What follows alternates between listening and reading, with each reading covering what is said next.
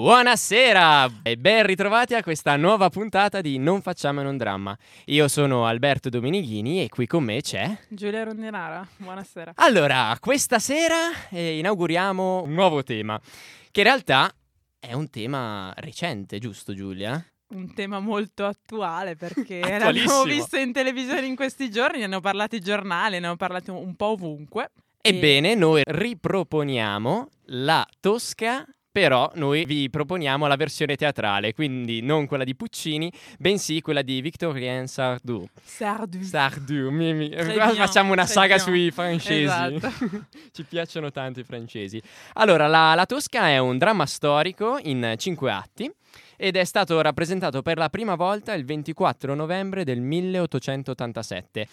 Allora, so che Giulia ci voleva introdurre un po' il contesto storico dell'opera, quindi Giulia, a te la parola. Sì, allora per fare un piccolo riassunto storico per capire il contesto nel quale ci muoviamo, il dramma è eh, inscenato il 17 giugno 1800, è una data molto particolare che aveva fatto molto scalpore, è la data a tre giorni dalla battaglia di Marengo che era stata eh, combattuta tra l'esercito di Napoleone Bonaparte eh, guidato eh, dal generale Desé e le truppe austriache guidate dal generale Melà che a grande eh, stupore erano state vinte appunto da Bonaparte che aveva avviato la seconda campagna eh, d'Italia, che aveva visto una serie di operazioni militari che avevano portato alla riconquista della eh, zona della pianura padana e avevano dato una nuova speranza ai eh, focolai repubblicani che si agitavano in Italia. Ricordiamo che eh, siamo, eh, è già stata combattuta la prima campagna d'Italia, che aveva avuto luogo dal 1796 al 1797, e aveva visto l'instaurarsi di una serie di repubbliche, tra cui quella partenopea e quella romana, che in realtà avevano avuto una vita molto breve perché c'era stata una rapida riconquista eh, dal sud, da partire dall'esercito borbonico, era risalito, e eh, la Tosca di eh, Sardù prende proprio scena eh, e rappresenta i fatti relativi alla, alla vittoria, a questa battaglia di Marengo che aveva diciamo eh, molto eh, scatenato molto stupore soprattutto nella eh, regina che era stata ospitata proprio a Palazzo Farnese dove dovrà cantare poi la Fosca, ne parleremo dopo nell'opera, perché tutti si aspettavano eh, che l'esercito austriaco vincesse, in realtà c'era stata questa, questa ripresa da parte di Napoleone, l'esercito di Bonaparte. Benissimo, allora io adesso vi introduco un po' la, la situazione vera e propria del, del testo. Allora, vi è la fuga di un, di un rivoluzionario, si tratta di Angelotti. E vi dico solamente questo perché poi saranno le scene che abbiamo selezionato per voi e gli intervalli musicali a continuare la trama, la storia e che poi riprenderemo comunque in, in coda alla nostra puntata. Allora, l'intervallo musicale di, di questa sera è tratto proprio dalla, dall'opera lirica di, di Puccini, quindi La Tosca, e abbiamo selezionato per voi la versione con eh, la Callas nei panni di Tosca, di Floria Tosca. Poi abbiamo Di Stefano che impersonerà Cavaradossi e Gobbi per quanto riguarda il personaggio di Scarpia. La- l'orchestra il coro del Teatro La Scala e il direttore d'orchestra è Victor De Sabata. Quindi ora vi lasciamo alle note di questa opera bellissima e poi vi proponiamo noi delle, delle scene. Grazie e buon ascolto.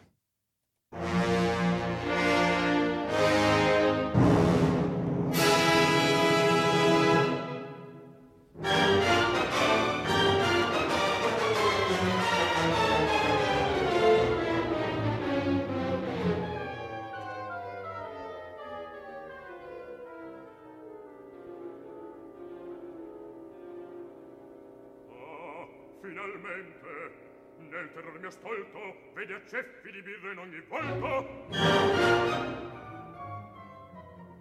La pila la colonna. A piede della Madonna mi scrisse mia sorella.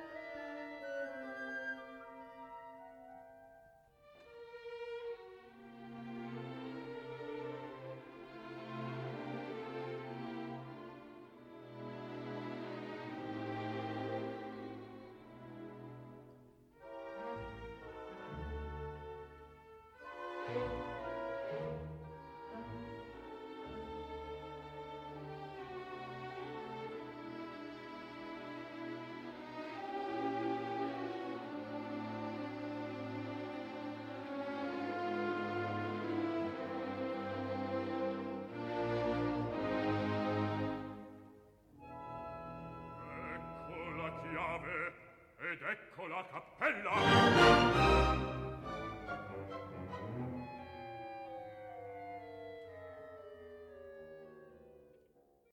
Atto primo, scena quarta. Personaggi in scena, Cavaradossi, Tosca. Quante cerimonie per aprirmi? Eh, non mi dai il tempo di scendere. Adesso tiri il chiavistello? Sì, padre Eusebio lo preferisce. Il ragazzo non c'è? Eh, no, l'ho lasciato libero. Che guardi? Con chi parlavi allora? Io? Io non parlavo. Canticchiavo. Eh, Ma hai sentito canticchiare? Parlavi e facevi così. Che follia! Ma chi vuoi che ci sia qui a quest'ora? E chi lo sa? Qualche vecchia bigotta innamorata di te? Ah, eccoci. Una scena con questo caldo. Che messe di fiori. Per la Madonna, ho tanto da farmi perdonare. Per esempio? Per esempio, quel che tu stai facendo. E Che male c'è? Sì, sotto i suoi occhi. Lascia almeno che prima la saluti. Oh, troppo giusto. Ecco fatto. Allora, posso baciarti? Lei permette? Sì. Ah, sono ben contrariata. E di che? Non potremo più vederci sino a domani. E per quale ragione? Quella festa. A Palazzo Farnese? Sì, c'è il concerto e, come ti puoi immaginare, il maggior lavoro è il mio. Eh, sì, ma dopo? C'è il ballo. E, e bisogna che tu danzi. No, ma che resti per la cena. La regina mi ha fatto dire dal duca d'Ascoli che mi vedrebbe volentieri al posto che mi è stato riservato. Ma quale favore? Oh, sì. Essa è molto buona con me. Ora si cenerà soltanto a notte fonda e noi non ci potremo vedere prima di mezzogiorno. Difatti. Tu t'adatti subito alla situazione. Eh, ma via! Ma sì, è strano. Accettate tutto con una tale filosofia. Beh, di piuttosto che mi rassegni. Oh, gli uomini. Ho avuto davvero torto ad amarvi. E soprattutto a lasciarvelo capire. E adesso? Chi è quella donna? Quale donna? Là, là, sul muro. Ah, la bionda? No, la rossa. È Maria Maddalena. E come la trovi? Troppo graziosa. Troppo? Non mi piace che facciate le donne così graziose. Beh, se sei gelosa anche delle donne che dipingo, eh, dimmelo, eh. È che so quel che succede tra loro e voi. Ah sì, e che succede? Non avete ancora dipinto due begli occhi e una donna? Che già gli dite? Oh, che begli occhi! E una piccola bocca? Oh, che bella bocca! La si potrebbe mordere. E così alla fine è lei che ammirate, è lei che amate. E non sono più io! Ah, benone allora. E poi, con cosa fabbricate quelle creature? Con i vostri ricordi, con i vostri desideri. Degli occhi che avete lungo guardato, delle labbra che vi hanno detto ti amo, o a cui le vorreste far dire. E di chi possono essere quei capelli? E quegli occhi d'un azzurro? Oh, li conosco di certo. Li ho certamente visti da qualche parte. Beh, può darsi. Ah, allora una donna vera? Esiste? Beh, cerca. Ho trovato! L'attavanti! Eh sì, hai indovinato. Dunque la conosci? Dunque la vedi? Dove la incontri? A casa sua? Qui? Da te? Non mentire! Ma in- insomma... eh, Parlate ca- dunque, rispondete! Eh, lasciami parlare però. L'ho vista qui. Una sola volta, ieri, per caso. Oh, per caso! Per caso, è stupefacente! Per caso. È entrata mentre ero intento a dipingere. Si è inginocchiata là, come te. Ha detto la sua preghiera esattamente come te.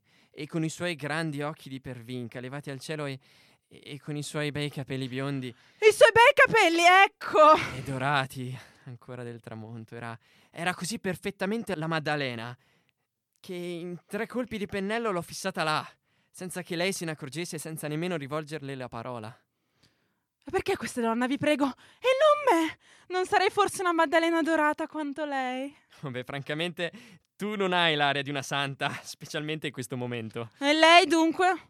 Ah, è buona la marchese, con la sua aureola. Una falsona che inganna suo marito e va spasso ovunque con l'amante. Prego, non è un amante, ma un cicisbeo.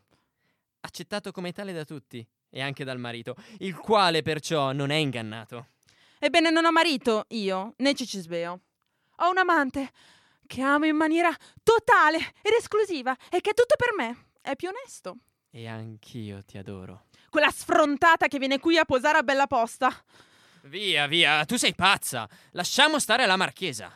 Farebbe meglio a convertire quello scellerato di suo fratello. Oh, scellerato. Oh, naturalmente tu lo difenderai. Un nemico di Dio, del re, del papa. Un demagogo. Un ateo. Oh, là, là!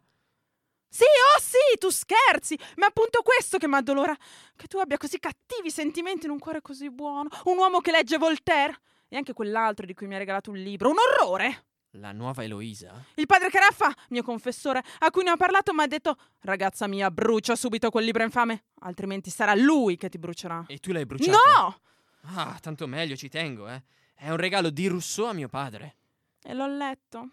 Ma non mi brucia per nulla, quel libro. Per nulla. Ah, perbacco.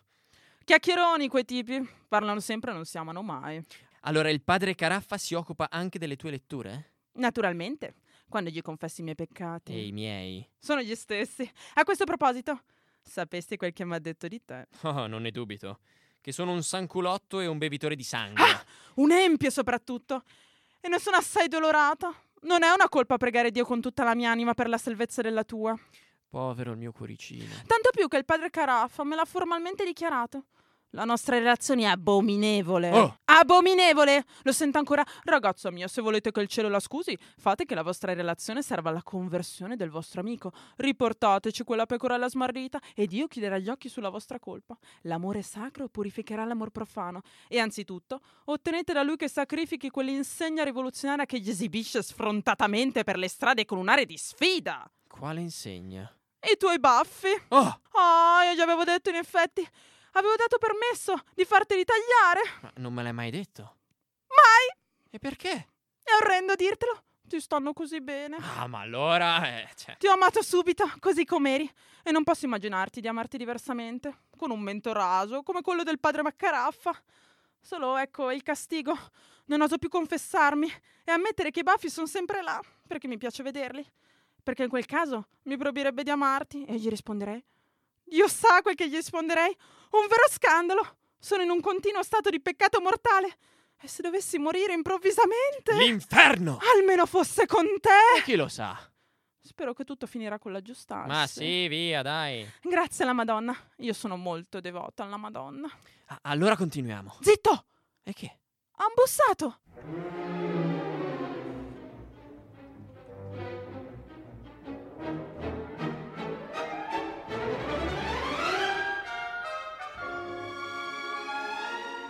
Buona la mia tosca, ma credente al confessor nulla tiene celato.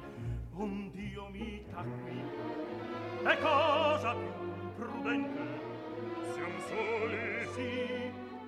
Qual è il vostro disegno? A norma degli eventi uscir di stato, o starcela per Roma. Mia sorella, la t'avanti, sì, a sposo un liebre abbigliamento, là sotto l'altare, vesti, velo, ventaglio. Appena in bruni indosserò quei panni, or comprendo quel fare circospetto, quel pregante fervore in giovin donna bella, m'avea messo in sospetto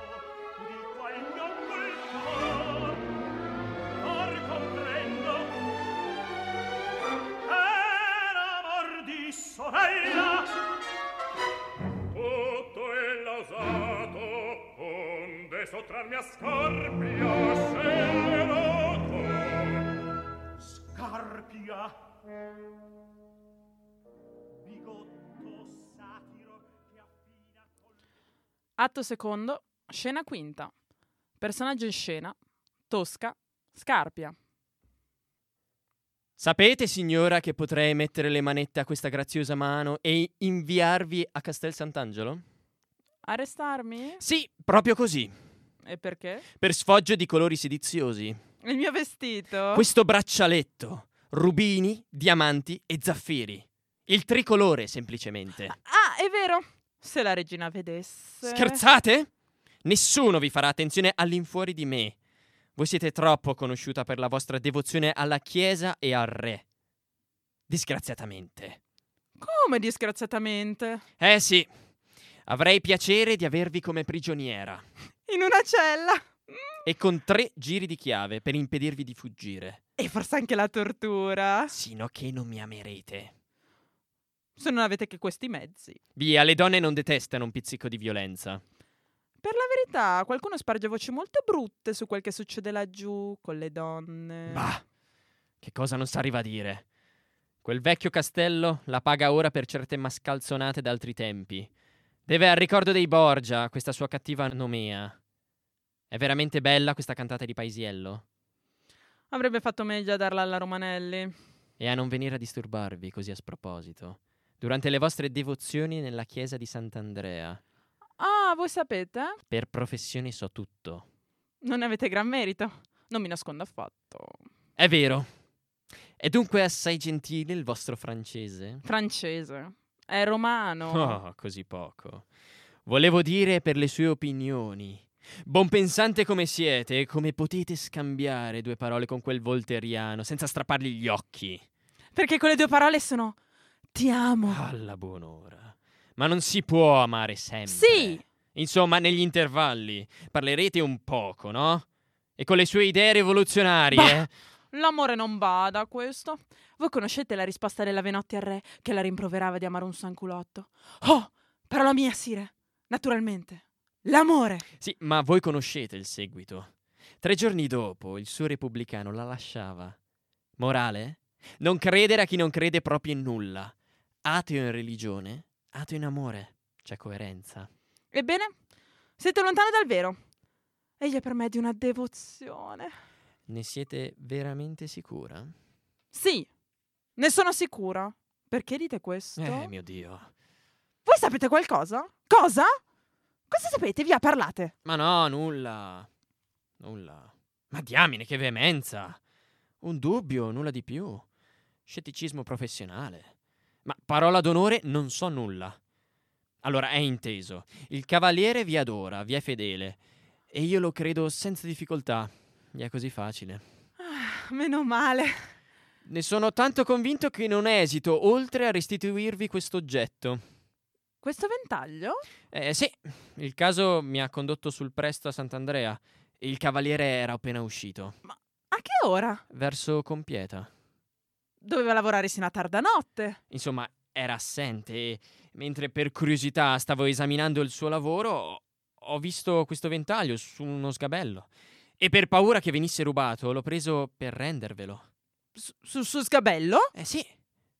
Esitavo a restituirvelo, perché infine... Ma, ma, ma voi siete talmente sicura di lui? Ma questo ventaglio non è mio. Possibile? Ma no, no, no. Ho sventato. Cosa ho fatto? Di chi può essere? Di chi? Una corona di marchesa? Ah, in effetti.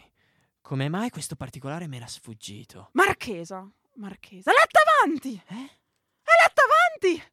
E perché lei? Oh, perché? È lei, oh, è lei! L'avverto. La sento qui, sotto le mie dita. Sarà arrivata dopo la mia partenza, come ieri.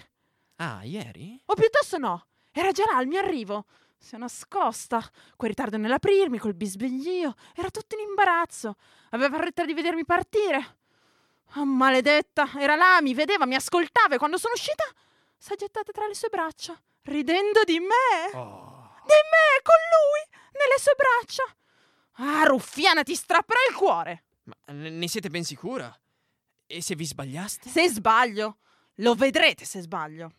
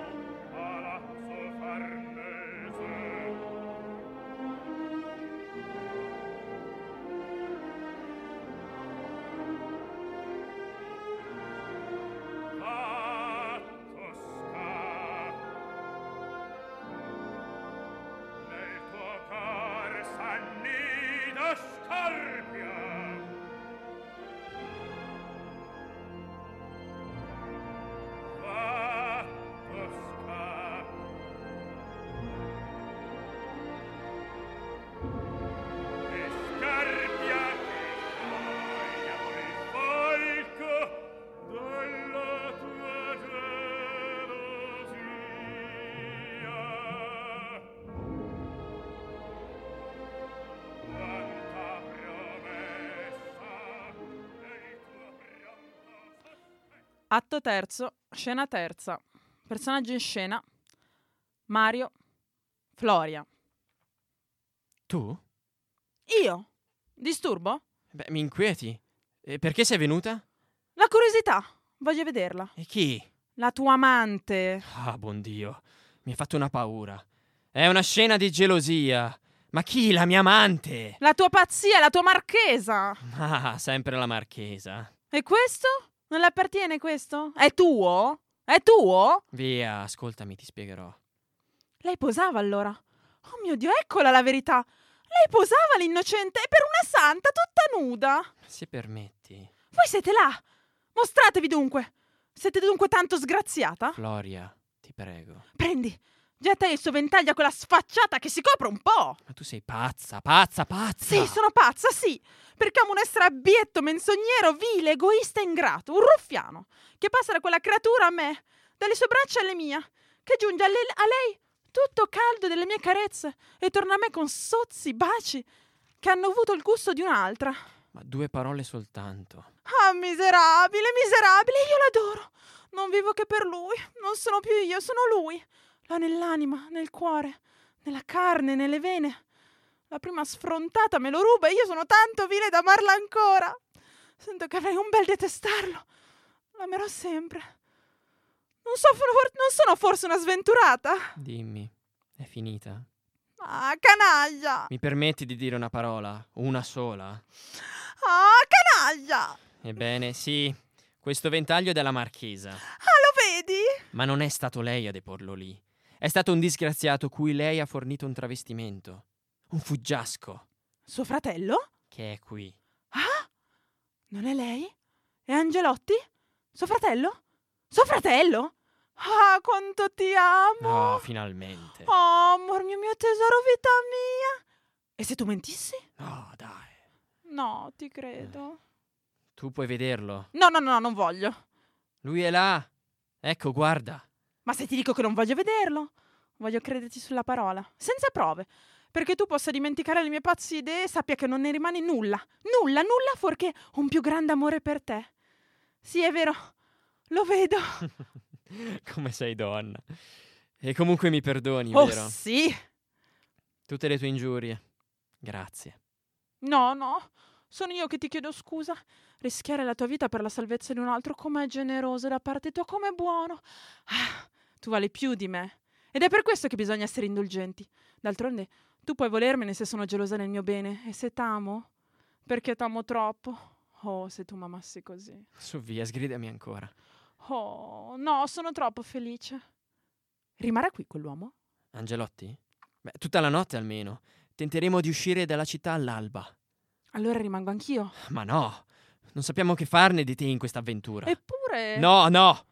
Tu devi tornare a quella festa. Ah, la festa! Ce l'avevamo un motivo di cantare. Bonaparte vincitore. Vincitore? A Marengo. Benissimo! E allora? Allora la pentola si è rovesciata, capisci? Allora tu allora rientrerai a casa. Così, tristemente. Sì, sì, lo voglio. La tua carrozza è qui? Un poco più lontano. Volevo sorprenderti. Che imprudenza, la notte su questa strada deserta. Ambrogio armato. Beh, il figlio di Cecco ti riaccompagnerà. E tu? Quando tornerai? Domani, dopo la partenza di Angelotti. Dio mio, se tu dovessi farti prendere con lui. Ma no, sii tranquilla. Non tenterò nulla di più che sicuro. Aspettami di primo mattino. Oh sì, sarò tanto inquieta. È stato dunque questo ventaglio a farti impazzire? Non ce n'era motivo, vero? Era per suo fratello, come le vesti. Come indovinarlo? Posso parlargli? Ad Angelotti? Eh, se vuoi. Sta esaminando il pozzo, è in caso di sorpresa, sai. Ah, sì. Sei dunque tornata in chiesa dopo la mia partenza? No. No? E allora come mai il ventaglio si trova nelle tue mani? Ah, è... Ah! Che hai? Ah, Dio mio! Lo cercano? La polizia? Eh beh, naturalmente. Scarpia! Eh sì. Ah, capisco. È un tranello! Un tranello? Quei sospetti su di te! È lui! Scarpia? Mi lanciava sulla tua pista, l'infame! T'ha vista partire? Deve avermi seguito! Ah, disgraziata, che hai fatto? Zitto! Ascolta! Delle voci. Eccoli!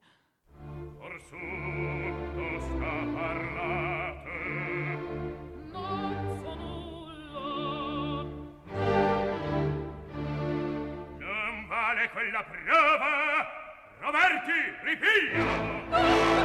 Ricandevete!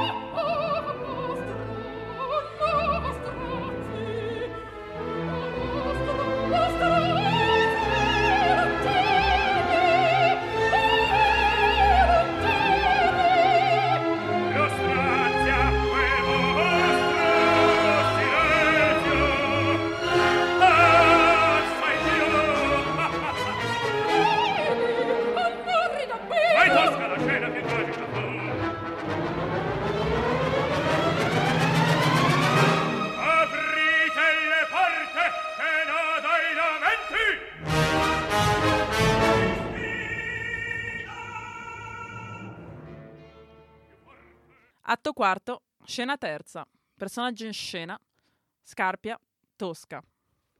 Voi volete sapere dove vi trovate, Tosca? Siete, come il cavalier Cavaradossi, a Castel Sant'Angelo. Credo che adesso, dopo una simile notte, siate allo stremo delle forze. Lasciatemi fare gli onori del mio triste alloggio e accettate la vostra parte d'una cena che sarebbe stata migliore se avessi previsto che stanotte vi avrei avuto come ospite. Via! Non sospetterete che sia del veleno. Sono usi di altri tempi, noi non usiamo più veleno. Ma sgozzate sempre! Ti rado. E gli assassini soltanto. Per i ribelli e i loro complici preferisco la morte per fucilazione.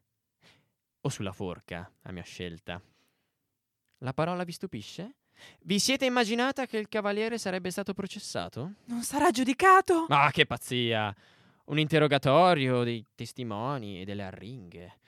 Abbiamo proprio tempo da divertirci con simili sciocchezze. Sua Maestà Cattolica ha semplificato la procedura.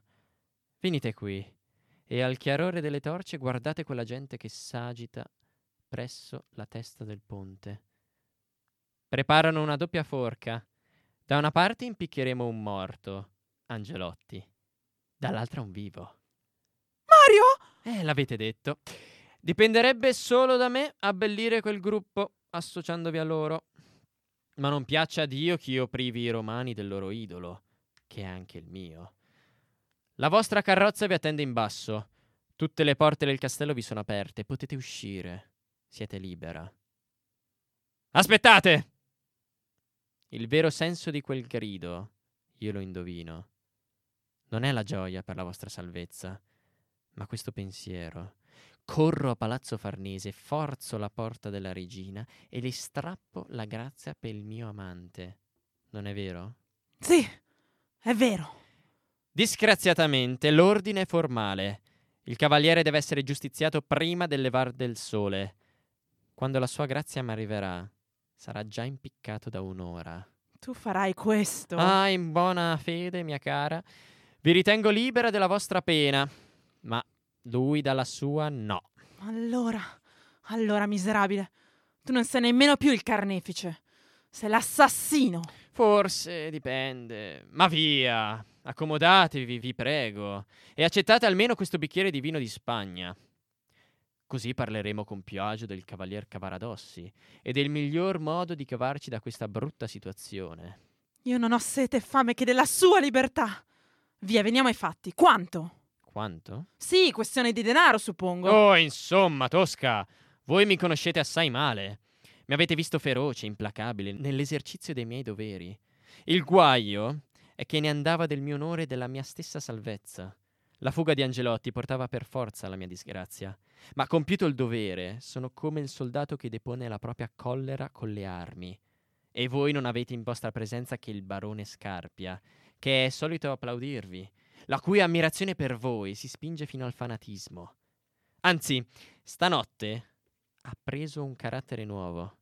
Sì, finora non avevo visto in voi che l'interprete squisita di Cimarosa o di Paisiello.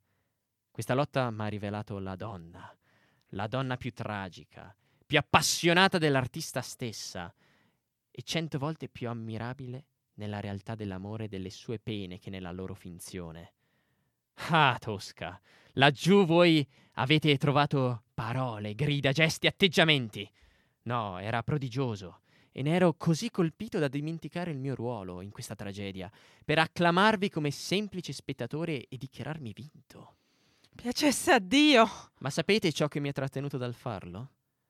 È che insieme a questo entusiasmo per la donna travolgente, affascinante che siete, e così diversa da tutte quelle che sono state mie, una gelosia, una gelosia improvvisa mi mordeva il cuore.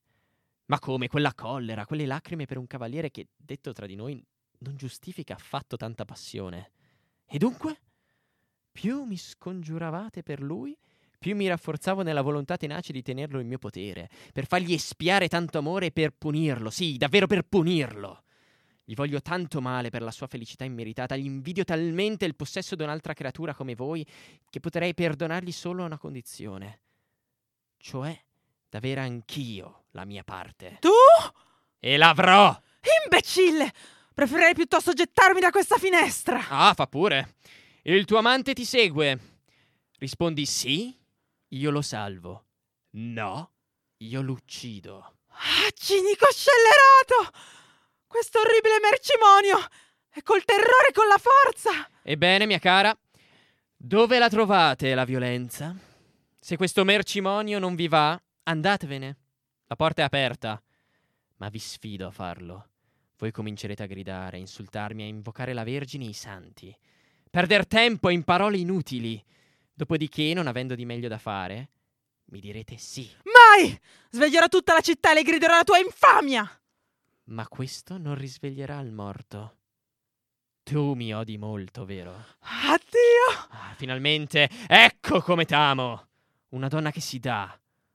Non è una storia eccezionale. Son più che sazio di donne simili. Ma umiliare il tuo disprezzo e la tua collera, spezzare e soffocare tra le mie braccia la tua resistenza. Per Dio, in questo c'è un gusto. La tua rassegnazione, invece, guasterebbe il trionfo. Oh, demonio! Demonio sia! Come tale, ciò che mi affascina è che tu sia mia, con rabbia e con dolore, che io senta davvero la tua anima sdegnata di battersi. Il tuo corpo ribelle fremere nell'abbandono forzato alle tue detestabili carezze, ma con tutta la tua carne schiava della mia. Quale rivincita sul tuo disprezzo, quale vendetta dei tuoi insulti, quale raffinata voluttà, che il mio piacere sia anche il tuo supplizio. Ah, tu mi odi. Io ti voglio e mi riprometto una diabolica gioia nell'accoppiare il mio desiderio e il tuo odio. Da un simile accoppiamento sei nato tu, belva malvagia, e non è stato certo il seno di una donna a nutrirsi del tuo latte. Su, su, continua, insultami. Non farai mai troppo. Sputami il tuo disprezzo in faccia, mordi, Edilania. Tutto questo sferza il mio desiderio e non fa che renderlo più avido di te. Non avvicinarti! Aiuto! Aiuto, soccorretemi! Non verrà nessuno e tu perdi tempo in inutili grida. Vedi? L'orizzonte si rischiara e il tuo Mario non ha che un quarto d'ora di vita. Oh, Dio buono, Dio grande, Dio salvatore! Che esiste un simile individuo e che tu lo lasci agire! Non lo vedi forse? Non lo senti? Se conti soltanto su lui, Angelotti è già sulla forca. Ed ora tocca all'altro. Spoletta! No! No, salvatelo! Acconsenti? Pietà! Grazie!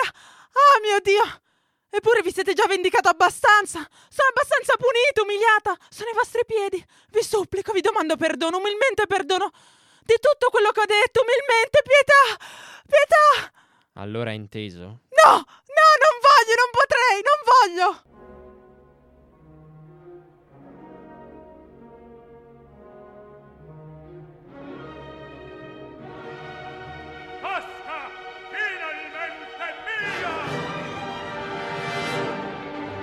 Yes, I'm part of the house.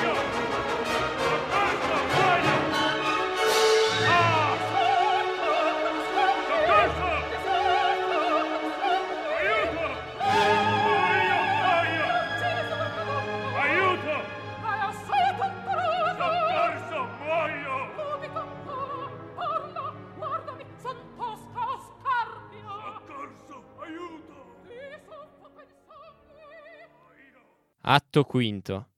Scene seconda e terza. Personaggi in scena. Cavaradossi. Tosca. Ma hai dunque perdonato? Oh, anima mia cara. Tocca a te perdonarmi lo scatto di collera veramente ingiusta, veramente ingrata, di cui mi sono più volte rimproverato. E nel momento di dirci addio. No! No, non addio. Come? Taci, aspetta. Aspetta che escano. Tu soffri. È un po' così. Ah, amor mio. Vedrai che ti curerò. Ti guarirò. Tra qualche istante saremo lontani da questa orribile città e da ogni pericolo. Ho la tua grazia. La mia grazia. Completa. Da Scarpia. Da Scarpia. Sì, deve far finta di fucilarti in apparenza, capisci? Ma i fucili saranno caricati solo a polvere e, per maggior sicurezza, sarà il capitano personalmente che dovrà caricarli.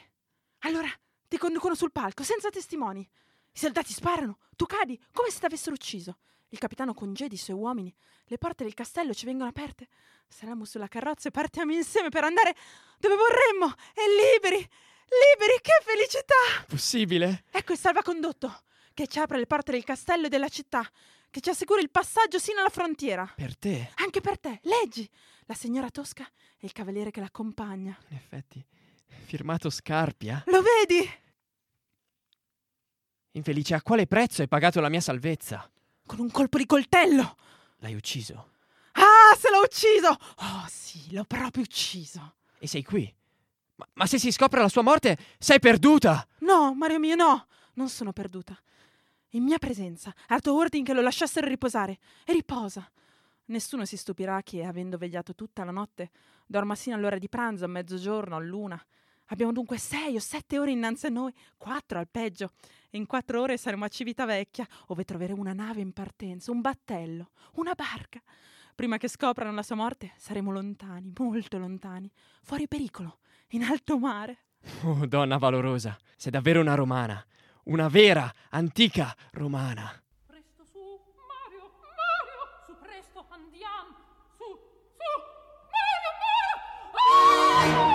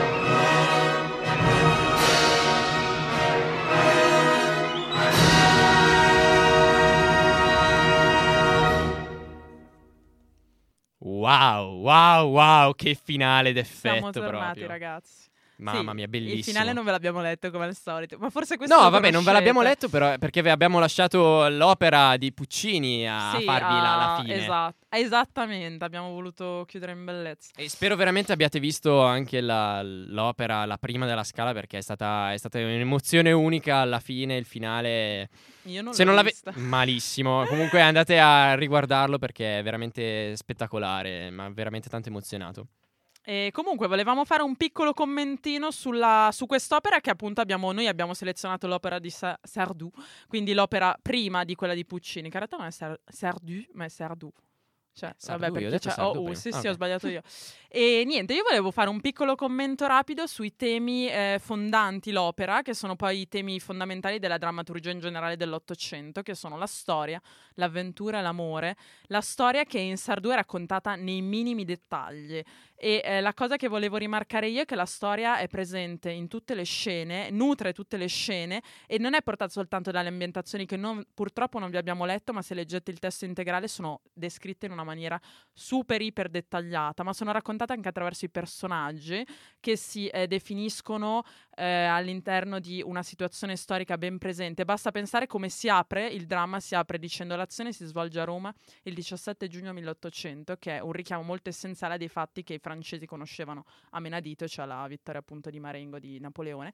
E un'altra cosa che volevo dire è che questa sorta di eh, enciclopedismo storiografico che ci fa Sardou, che noi eh, troviamo molto minimizzato e molto ridotto nell'opera di Puccini successiva, è eh, dovuta al fatto che al letto- al- allo spettatore dell'Ottocento questa cosa era congeniale, nel senso aveva le esigenze e le aspettative eh, radicolmente opposte rispetto al nostro, allo spettatore moderno, che è uno spettatore che magari sente un po' stucchevole questo es- eccesso di dettagli che invece erano essenziali al soggetto dell'Ottocento. Invece vi volevo sottolineare questo piccolo richiamo visivo. Vi consiglio per la figura Be- della Bernard, che è una figura molto bella, di una donna molto forte, che tra l'altro eh, dicono che non avrebbe mai accettato un ruolo altrettanto di un temperamento erotico minore rispetto a quello che gli è stato concesso che eh, sono state fatte delle foto da Nadar, che è uno dei pionieri della fotografia dell'epoca, che ritraggono la donna nella, nella scena che lei ehm, fa con Scarpe, che noi abbiamo letto, quando è davanti a questa indecisione profonda di dover salvare il suo amore tradendo sua, eh, il suo onore, eh, cioè concedendosi a Scarpia. Ci sono queste immagini, molto, queste fotografie molto belle con questi con questi chiaroscuri, questa immagine molto riflessiva di questa donna che si abbandona. Io vi consiglio di andarvela a vedere, sono molto molto intense, perché un, eh, la capacità di nadare era quella proprio di entrare nelle persone. Bene, io invece volevo farvi un piccolo paragone tra le due Tosca, quindi quella di Sardù e quella di Puccini. Allora, Puccini ha fatto una grande riduzione del testo del francese, è passato da 5 a 3 atti. Allora, in realtà il libretto corrispondente all'opera di Puccini è stato scritto da Giocosa e Illica. Quindi loro hanno fatto questa grande riduzione da 5 a 3 atti e da 23 a 9 personaggi. Quindi il tutto è molto più drammatico, molto più veloce e di conseguenza molti episodi sono anche stati tagliati, chiaramente per esigenze di, di tempo. Per quanto riguarda i personaggi, volevo porre una, una nota descrittiva per quanto riguarda i tre personaggi principali, che quindi sono Scarpia, Tosca e Cavaradossi. E ve li ho detti in questo ordine non a caso, perché Scarpia è sicuramente il personaggio chiave dell'opera, è il, il cosiddetto villain, per dirla all'inglese. E... Villain. Villain, scusa, per dirla alla francese, l'ho detto all'inglese, dai. Dirla alla francese. E, ed è il personaggio chiave perché tutto gira intorno a lui, è tu- tutto gira veramente intorno a quello che pensa e quello che decide di fare. È il cosiddetto personaggio un po' subdolo, fa sia il confessore che il boia, quindi è capace eh, di essere mellifluo, è capace di convincere le persone e poi ucciderle. Quindi in origine infatti anche eh, lo stesso Puccini, adesso non so sinceramente Sardù, però lo stesso Puccini voleva chiamare l'opera Scarpia e non Tosca, perché veramente lui è un personaggio focus centrale dell'opera. Sì, infatti, scusa, solo una cosa, il tema dell'avventura, tra l'altro, è ruo- cioè che è uno dei temi che appunto ho detto fondamentale dell'opera. In realtà il, il personaggio simbolo dell'avventura è Scarpia. Io volevo solo dire questa minima cosa, che Scarpia di fatto è un personaggio che sembra che sia molto macchinoso, tutto ligio al dovere, molto eh, uno stratega dell'azione e in realtà è un personaggio che in, in una scambio di battute, di 12 battute con la regina, dimostra che in realtà lui sta facendo questo lavoro per il semplice fatto che il, il destino di Angelotti in qualche modo è legato al suo, perché se la vicenda va male, va male molto anche per lui, perché ne potrebbe trarre un giudizio molto negativo che potrebbe determinare anche la sua carriera, se non la sua vita. Adesso non so queste minuzie. Mhm. Poi un altro aspetto di Scarpe che volevo affrontare è quello di, di volere Tosca, quindi un uomo anche profondamente innamorato e un uomo di potere, un potere che, ehm, che ricorda molto quello di Caligola, quindi tutti i nostri ascoltatori che avranno sentito e seguito le nostre puntate precedenti. nostalgico. No, veramente è un'ossessione del potere che, mh, che secondo me è molto simile a quello di Caligola. Poi approfondiremo magari ancora con altri, eh, altre opere in futuro, quindi ritorneremo, ritorneremo su questo tema molto bello. Allora, per quanto riguarda invece Tosca, allora, Tosca è, eh, Tosca è un bel personaggino, eh, è la prima donna, un'indole molto complessa, è una donna che frequenta molto la chiesa, ma al tempo stesso anche molto arrogante, e... però non solo arrogante, anche dolce. Nonostante sia gelosa, cioè è molto, è molto interessante questa, questa molteplice, Sì, lei è molteplici mol- è bellissima aspetti. Bellissimo, sì. E infatti la spiegazione di tutto questo è da ritrovare nel suo amore per Cavaradossi. E, e- e la sua gelosia è sicuramente una, una gelosia buona, non è la gelosia distruttiva che invece è quella di, di Scarpia, bensì è la, la gelosia del- di perdere l'oggetto d'amore. Infine, velocissimo, eh, Cavaradossi invece è un uomo figlio del suo tempo che... mh, che vorrebbe, sì, è un sacculotto, Un quindi che sacculotto. vorrebbe, vorrebbe essere un uomo illuminato e, mm, ed è un uomo di valori che, che non si piega di fronte al, al potere, ma eh, lui rimane molto della, della sua idea, della, della sua affermazione e determinazione, per cui è sicuramente un uomo molto romantico che si fa trasportare da questi ideali, a differenza invece di tutti gli altri personaggi dell'opera. Piccolissimo richiamo, la gelosia ancora, non l'ho detto, eh, la per- il personaggio di, di Scarpia è sicuramente confrontabile con quello di Iago dell'Otello. Qui non abbiamo il fazzoletto, abbiamo il Che ventaglio. perla, è perla, questo, ci inchiniamo, ci inchiniamo davanti al dottor Domenichini. Al grazie dottore, per grazie, grazie per perla questo Noi chiudiamo siamo. ragazzi perché, Perché, siamo mamma mia, siamo in ritardissimo. Ci esatto, stanno chiudono chiudendo dentro dentro. l'università, Ci chiudono quindi- dentro.